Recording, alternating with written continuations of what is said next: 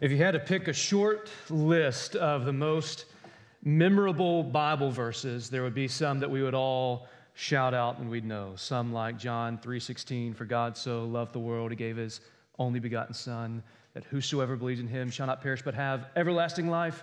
We were taught that from a young age. We've hidden it in our hearts and we've known it now for a lifetime. It might be a verse um, like Philippians 4:13, I can do all things through Christ who strengthens me. My dad, he shared with me his favorite this morning, Proverbs 16 2. All the ways of man are clean in his own eye, but the Lord knows the heart. These are verses that we have hidden in our hearts as we walk the Christian life, as we seek to cling onto the cross, to know the Lord, and follow him in all of our ways. However, there is one particular verse that you don't have to be associated with a church. You could be outside of Christianity altogether, and they might not know it chapter and verse, but they know it in their hearts. It's judge not. Don't judge me. Judge not, lest you be judged. People will use this verse to throw it back in your face. We've seen politicians or celebrities use it as they've gotten caught in a scandal to use this verse to block uh, the darts of conviction and change. They use this verse to shield against it.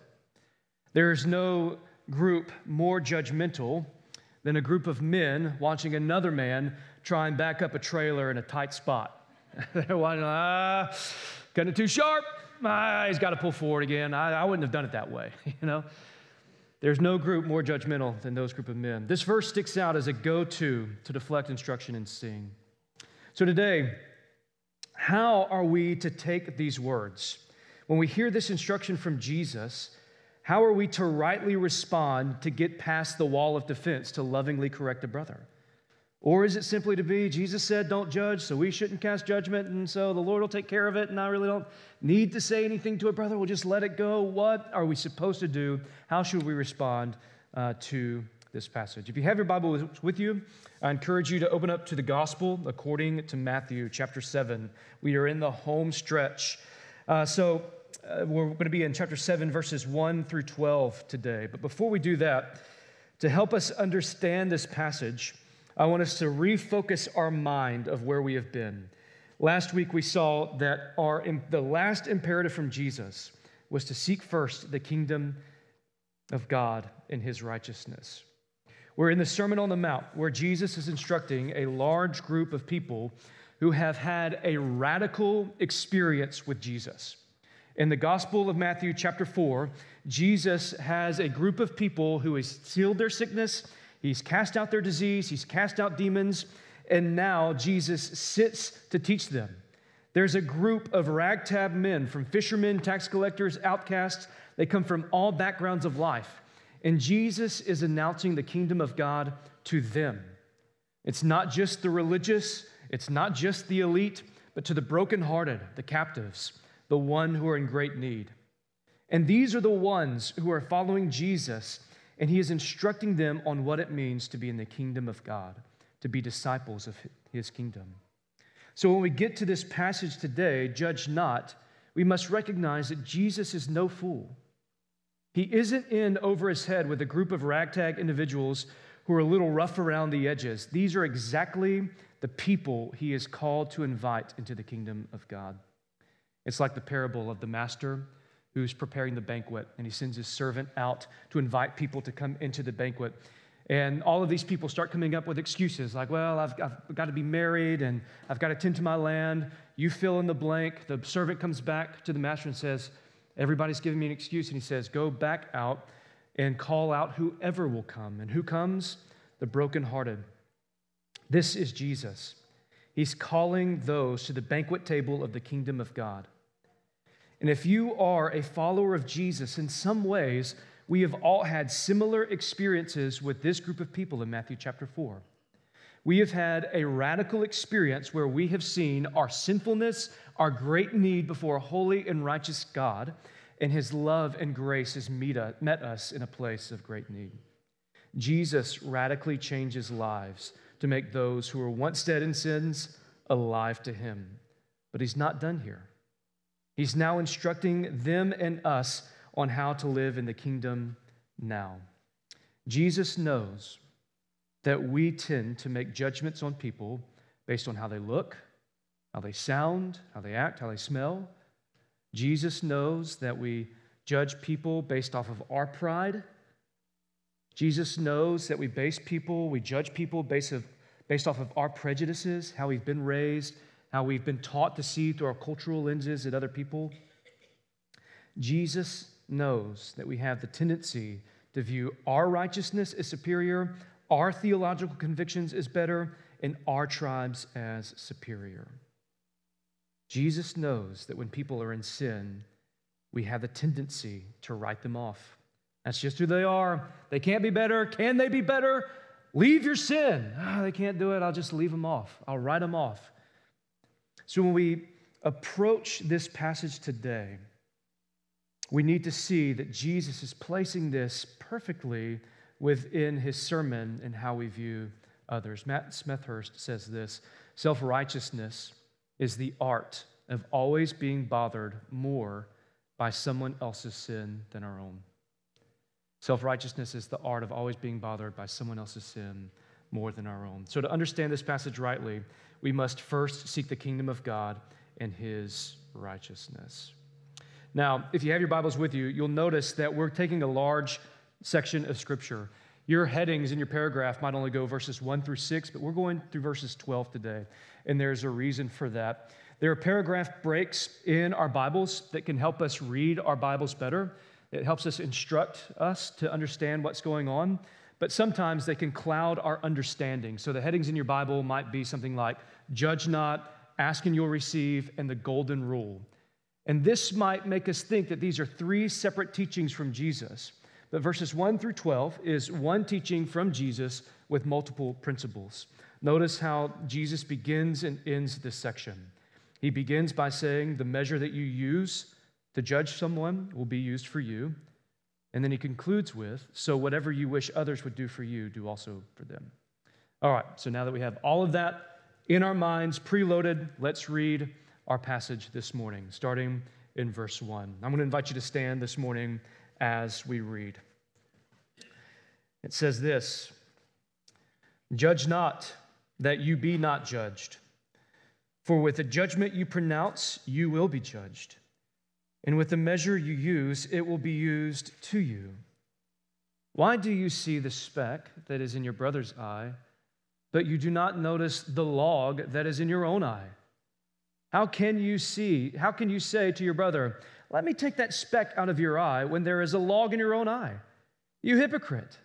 First, take the log out of your own eye, and then you will see clearly to take the speck out of your brother's eye. Do not give dogs what is holy. Do not throw your pearls before pigs, lest they trample them underfoot and turn to attack you. Ask, and it will be given to you. Seek, and you will find. Knock, and it will be open to you. For everyone who asks receives, and the one who seeks finds, and to the one who knocks it will be opened. Or which one of you, if his son asks for him bread, will give him a stone? Or if he asks for a fish, will give him a serpent? If you then, who are evil, know how to give good th- gifts to your children, how much more will your Father who is in heaven give good things to those who ask him? So, whatever you wish that others would do to you, do also to them. For this is the law and the prophets. Let's pray real quickly before we continue. Jesus, I pray uh, that this morning your word convict us and challenge us, that we help, that you help us to see um, how you are instructing us in this passage. Jesus, I pray that you make our hearts uh, receptive and our ears ready to hear. It's in your name we pray. Amen. So, the first question we might ask judge not that you might be judged. Does Jesus forbid all judging of any kind? Is Jesus throwing out judging altogether? Well, quite simply, no. I mean, we see in this passage even that Jesus is about to call some groups dogs and pigs. Jesus is not forbidding judgment. In 1 Corinthians 5, Paul says that the church is to judge disputes between members of the body. Matthew 18, it shows how we are to confront sinning brothers and sisters. We are given instructions on how to carefully evaluate and judge a man's character before promoting him to leadership. Jesus is not prohibiting all forms of judgment or to turn a blind eye to sin. J.C. Ryle sums it up this way. What he says is, What our Lord means to condemn is a fault finding spirit, a readiness to blame others for trifling offenses or matters of indifference, a habit of passing rash and hasty judgments, a disposition to magnify the errors and infirmities of our neighbors and make the worst of them. So, then, what is Jesus instructing us to do? For us to know what Jesus is instructing us to do in this judge not passage, we must start with the end. What's the end goal of this passage? If you have, um, I've had the privilege of counseling a few uh, through either marriage counseling or just counseling in general. And the first time that we all sit down together, the first thing that we'll do is we'll ask this question What do you want your spouse or your friend to say about you when you die? It's a morbid way to start, maybe, but what it helps us to do is recognize what our true goals in life are. Every time we start off this way, you know what everyone puts? They want their spouse or their friend to say that I was kind, that I was loving, that I was generous, that I gave of my time. When they called, I helped. This is what people want to be said of them. It's not that I ran a successful business, I had a lot of money, everybody respected me. That's not what they want. What they want is to be known for being kind, loving, generous, and gracious. And when we start with the end, it helps us to see clearly our problems today. What causes arguments among you and division among you? Is it because you ask and you do not have, what James will say? What causes arguments and divisions among us, and how can we rightly see to get past that? We must start with the end. So, what's the end goal of this passage with Jesus? Look at verse 5. It says this First, take out the log of your own eye, then you will see clearly. Just take the speck out of your brother's eye. Jesus is not saying one dude has a speck, you have a log, just forget about it, deal with your own self. The goal of this passage is to restore a brother. The goal of this passage is to see so clearly that we are able to help our brother even with a speck of sawdust in their eye. The goal is restoration. And this has been the goal of the kingdom. The goal of the kingdom of God is to be grace given out by the meek, the poor in spirit, the one who has a healthy eye to restore the one in error to a better way of life. The kingdom of God Isaiah 61, Jesus sees his mission as loosening the chains of brokenness and bondage. So the question then is to, for us to judge rightly, how do we become a restorative community, a group of people that casts right judgments, that helps to restore a brother to community? The first thing we see is to take the log out of our own eye. To do this, we must have a correct view of ourselves.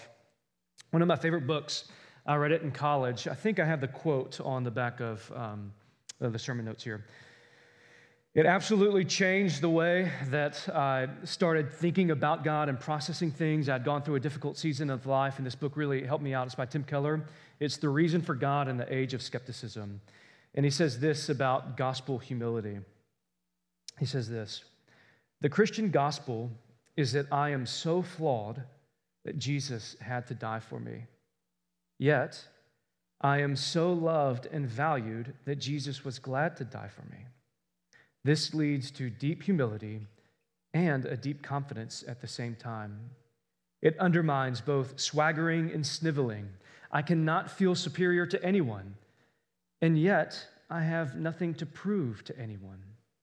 Humility is not thinking more of myself nor less of myself. Instead, I think of myself less.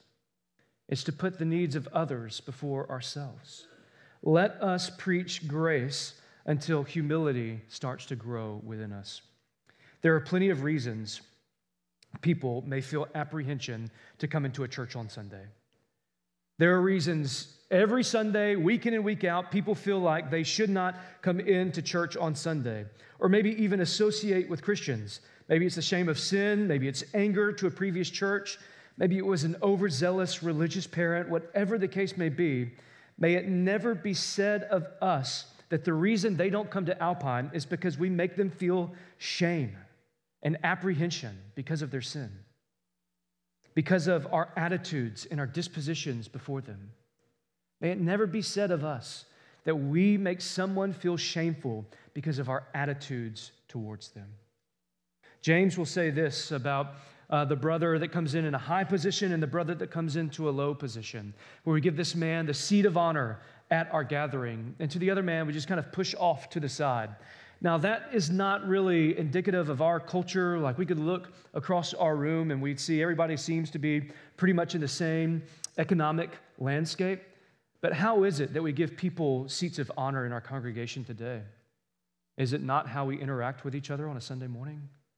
Do we not float to those who make us comfortable and only have conversations with those people? Do we seek out the ones that sit in the back that don't have much to say, that maybe miss a Sunday or two? Are we encouraging those who are frequently in and out? Are we encouraging those that we know are going through a tough season of life? Are we looking down on that brother because they have nothing to offer us at that time and it requires me to give something? But the brother in the high position is the one that's just easy to have a conversation with, the one that's going to celebrate me, and we'll have an easy conversation and move on. How are we to approach those? How are we to make those feel welcome in our gathering? The words of the gospel are tough. And I'm not saying that we undermine people's sin or that we push past people's sin. We are sinners, a key word being we. May we never preach a gospel that leaves anyone from the pastor to a member to a visitor to any person we can imagine. May we never preach a gospel that doesn't include all of us in great sin and all of us in need of a Savior. But we must take the log out of our own eyes. We must recognize our log. We must recognize our need. All you need to receive grace from Jesus is your need, nothing else. No work, no merit, no prerequisite, only your need. Go to Him and Him alone with your need. Then deal with your need. Look so deeply into the gospel of grace that it produces a great humility and confidence, as Keller says. When we understand our need, our great and desperate need for mercy, then we become a community of mercy.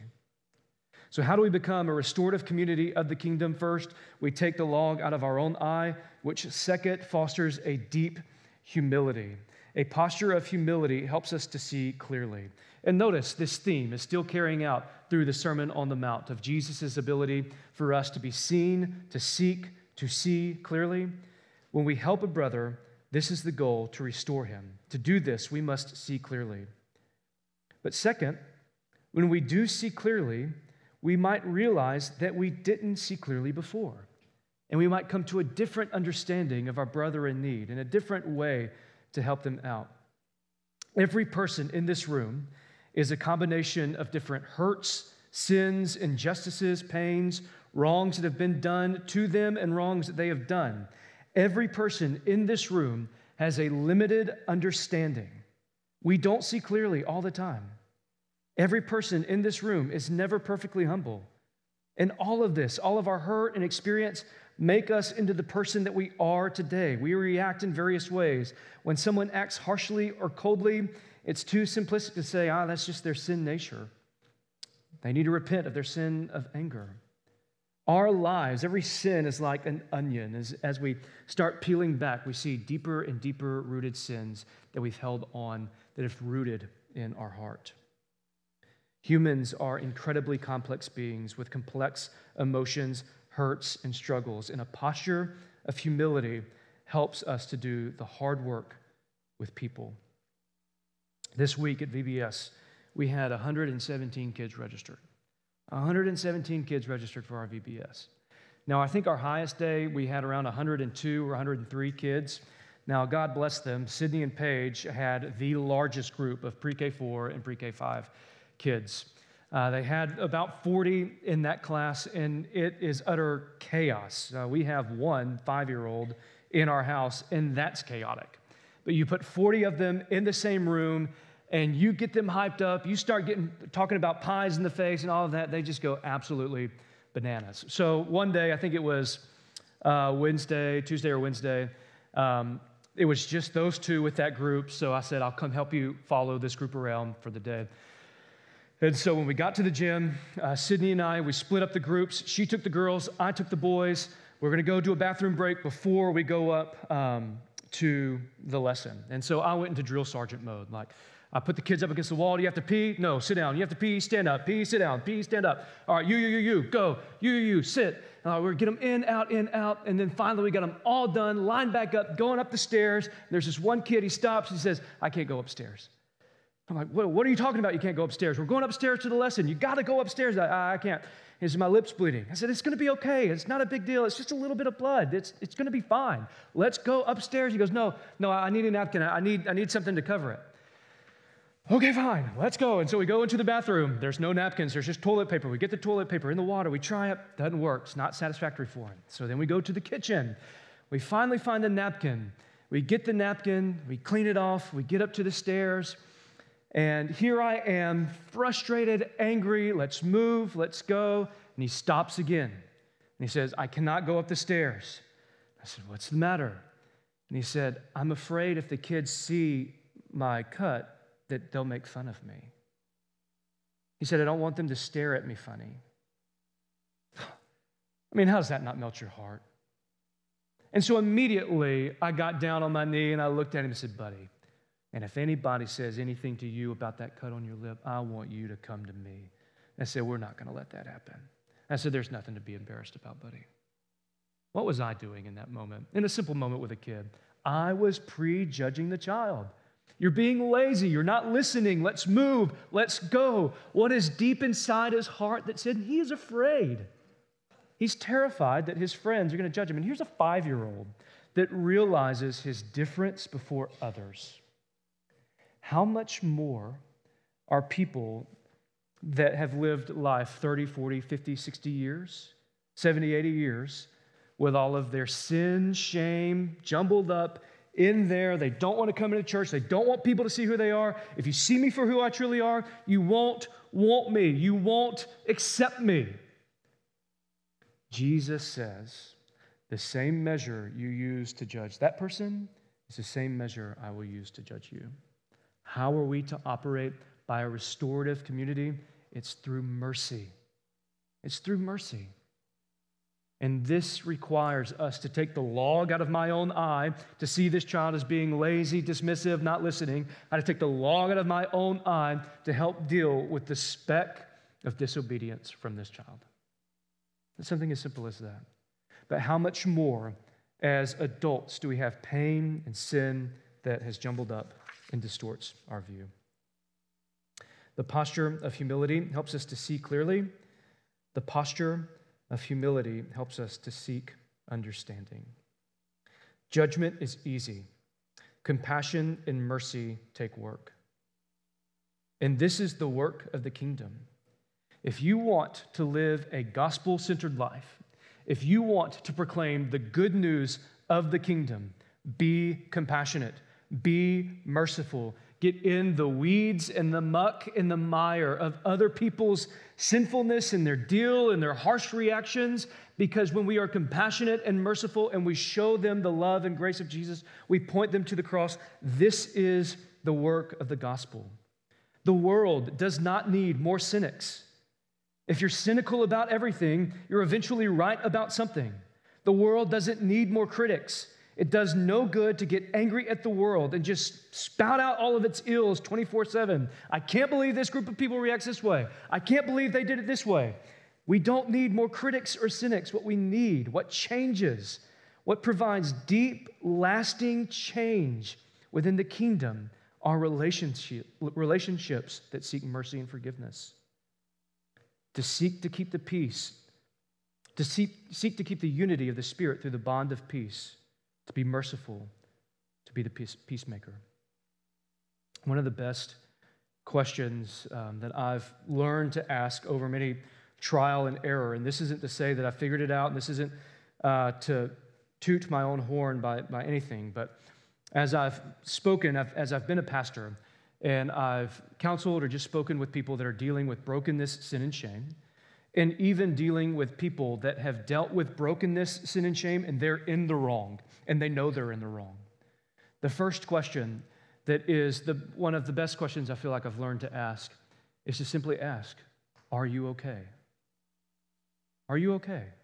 Like, I realize people are saying this about you. I realize this is happening in your life right now, but are, are you okay? How are you dealing with this? Because when people know that you are seeking to understand them, their walls come down. When we are seeking to understand and not seeking to cast judgment, people will receive the mercy that we have to offer. The purpose of humility, help, the posture of humility helps us to see clearly. It helps us to seek understanding.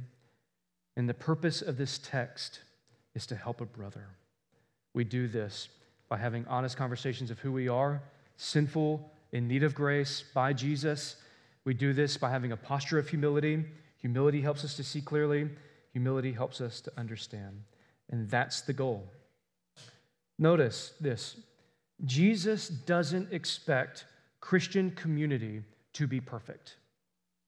He doesn't expect Christian community to be perfect. He assumes in this passage both people will do wrong, and that will give rise to tensions, to problems of relationship. Where forgiveness is an issue, we need to deal with it.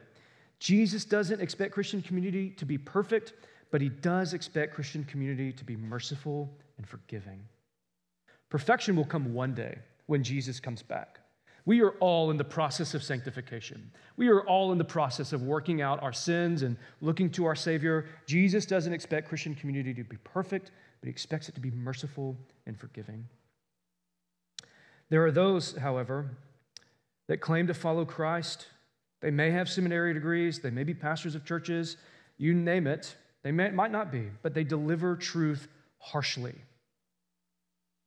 To seek correction without mercy is to seek your own kingdom.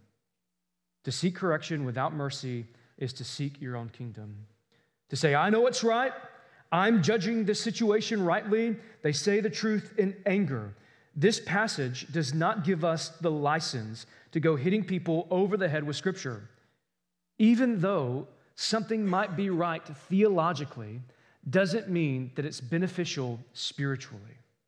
You can be right and mean. You can be right and insensitive. You can be right and careless. You can be right and harmful. There are times to be stern. There are times to let the truth hit.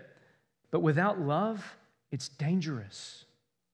Without a posture of mercy, it's dangerous. I think of Jesus when thinking about this, about uh, things might be right theologically, but not necessarily beneficial, beneficial spiritually. I think of Jesus in John 16, where he's talking to his disciples and he's giving them the last instructions about what's to happen. What's more important than the world, in the world, than Jesus' words, right?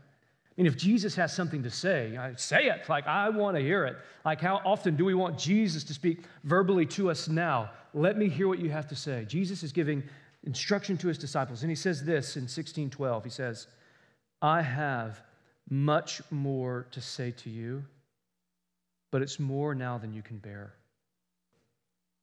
See the mercy of Jesus.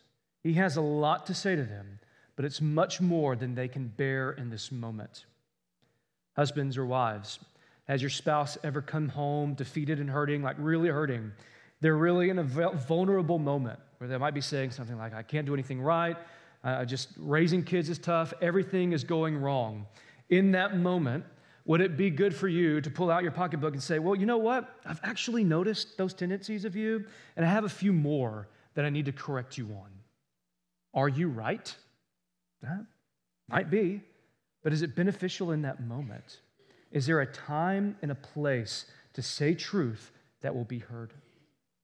Jesus says, You have I have much more to say to you. It's more than you can bear. And then he promises to send the Spirit. People might not reject the gospel. People might not be rejecting the gospel. They might simply be rejecting us. If we're arrogant, dismissive, quarrelsome, we must be careful that we are not hostile in our attitudes. Our attitudes must be one with mercy. To seek correction without mercy is not seeking the kingdom of God. However, there is a flip side.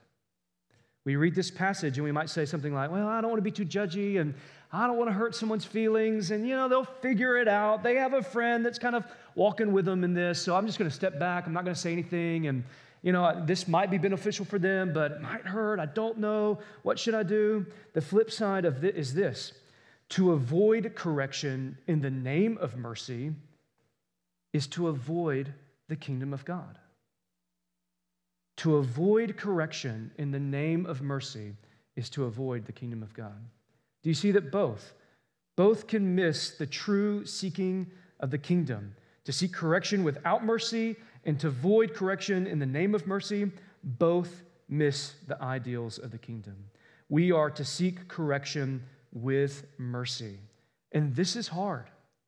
It is hard to know how to interact and deal with people that have a lot of problems or a lot of baggage.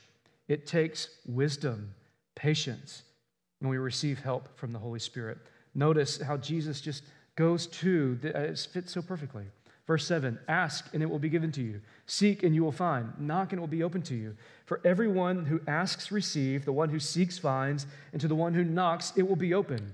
Or which one of you, if your son asks for bread, will give him a stone? Or if he asks for a fish, will give him a serpent? If you then, who are evil, know how to give good gifts to your children, how much more will your Father who is in heaven give good things to those who ask him? So, whatever you wish others would do to you, do also for them. Notice the ascending urgency. You ask, you seek, and then you knock. The Father, Jesus, and the Spirit are in the business of His kingdom advancing. They are in the business of restoring relationships to the gospel and His grace. They want the gospel proclaimed and for people to repent and believe. It is hard to be merciful. It is hard to know what to do and to do it rightly. What do we do? We ask for wisdom. We ask for wisdom. We ask, we seek, we knock. We have a good Father that will give generously to us as we seek to restore relationships and as we seek to remove the log out of our own eye. Now, I did not intend to skip verse 6 here. Uh, you might have noticed that because it's such an odd verse, isn't it? Don't throw what is sacred to dogs or pearls to pigs. This is a difficult passage for us to understand, and scholars have uh, at least eight different ways or more that this passage could be interpreted. And they can all come to different conclusions. And I'm not going to pretend that after a week and a half of study, I've come to the right one, like I know the best one here. But I'm going to offer what I think is the closest, what I think is the best. And Maybe we could have a conversation with this later if you think it's something different. Uh, but as we think about this, the Greek word here for dog is not the domesticated kind, but the one that rummages through the city. It's considered unclean. And it's the same with pigs. We know this. So Jesus is most likely referring to wicked people who will despise and mock the Christian message. There are those that don't want help and refuse help. Not everyone is grateful for correction. Consider the proverb Do not rebuke the mockers, or they will hate you. Rebuke the wise, and they will love you. So there's this idea, maybe, uh, that what Jesus is referring to uh, is that there are brothers in the kingdom that we need to seek restorative conversations with. There are those outside of the kingdom that are not going to hear what you have to say. However, we can't assume that Jesus is just throwing them out, the baby with the bathwater, because Jesus is all about proclaiming the gospel. This does not contradict Jesus and the Great Commission. The words that Jesus often spoke, the harshest words to, are the ones that assumed their righteousness was the greatest. Who Jesus is referring to are those who have had ample opportunity to hear the gospel and have rejected it. They continue to argue in, the, in debate. And this makes sense to me. There is a change in audience from brother to someone outside of the kingdom, but it does not mean that we neglect the Great Commission. Consider Paul. He kind of follows, I think, the same line of thinking in Acts 13. He says, We had to speak the word of God to you first. Since you reject it and do not consider yourselves worthy of eternal life, we now turn to the Gentiles. And when the Jews incited the city leaders to drive them out, they shook the dust off their feet as a warning to them and went on to Iconium. Paul is speaking about those who have rejected the gospel, but notice why they rejected it. They rejected it because they didn't believe that they were worthy. Now that's, that's shocking to me.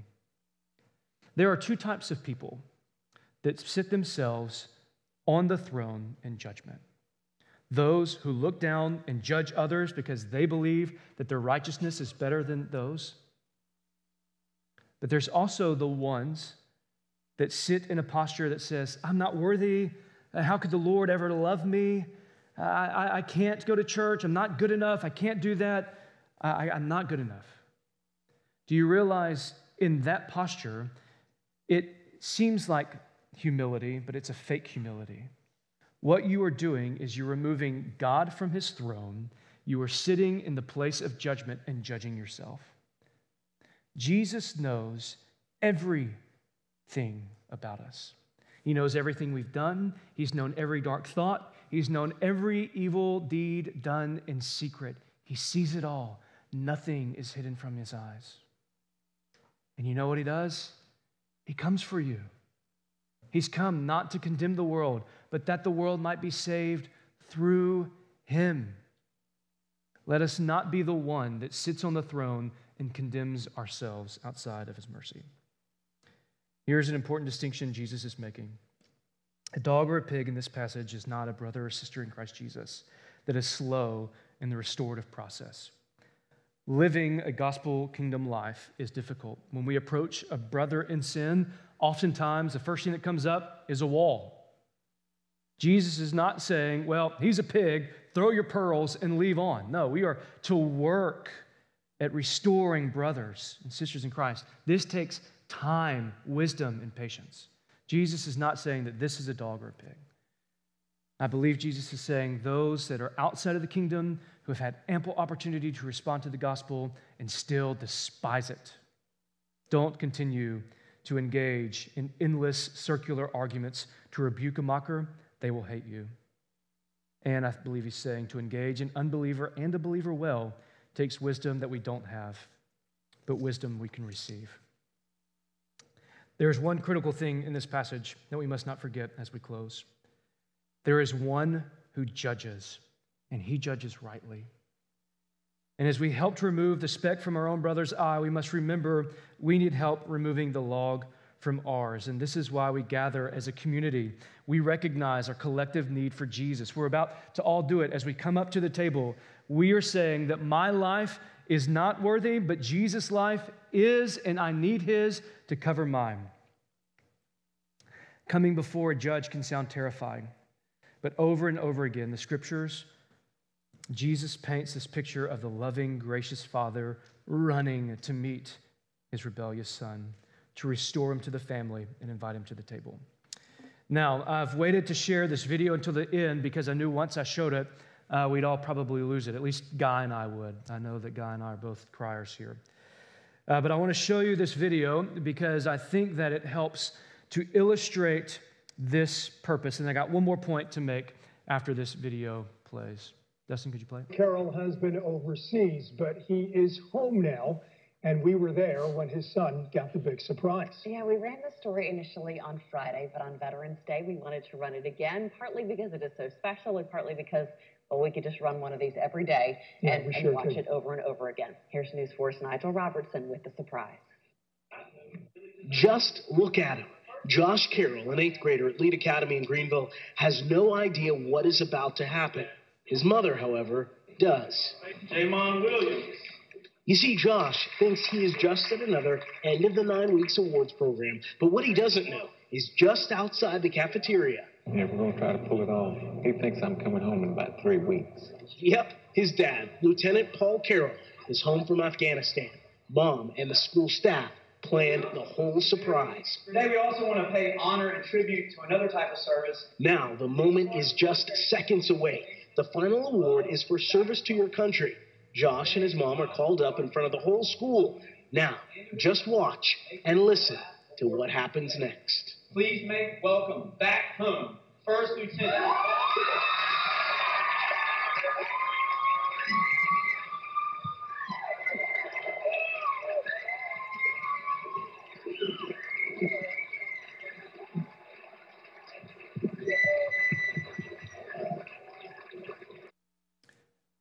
Now imagine in that moment when the son is going to run into his father's arms.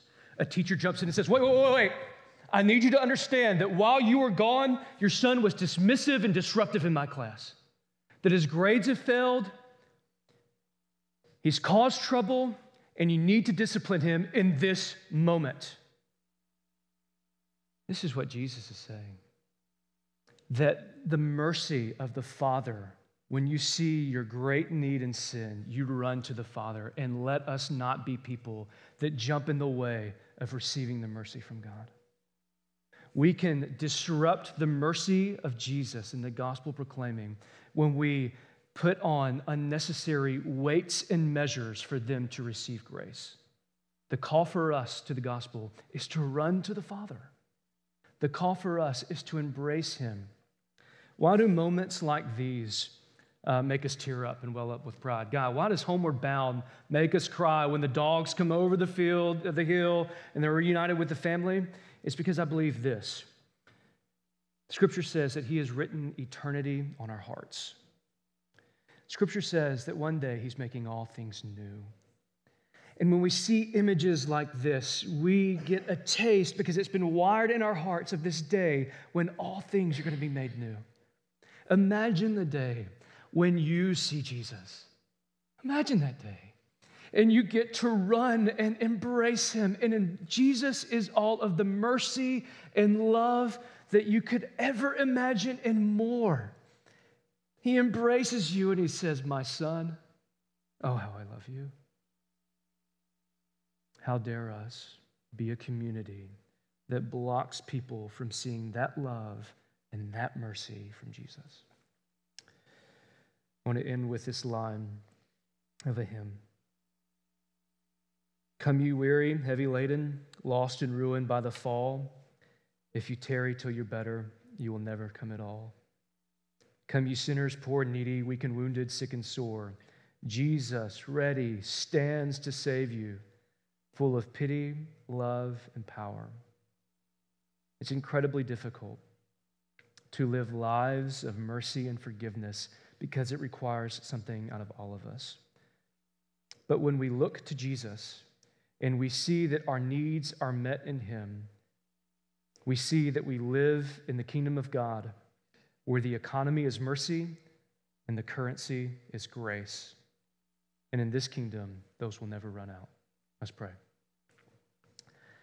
Jesus, I pray that you help us to see uh, the great love that you have for us, but not just the great love that you have for us, the great love that you have for all of us, and that that change and dictate how we approach a brother uh, that has, strayed in sin. Father, help us to remove this pillar that is in our eyes. Father, help us to see ourselves rightly with humility so that we can approach a brother in grace to help them see you clearly. Jesus, as we close our service today, I pray that in our hearts uh, we make much of you, that we come to the table freely uh, by your grace it's been extended to us. It's in Jesus' name I pray.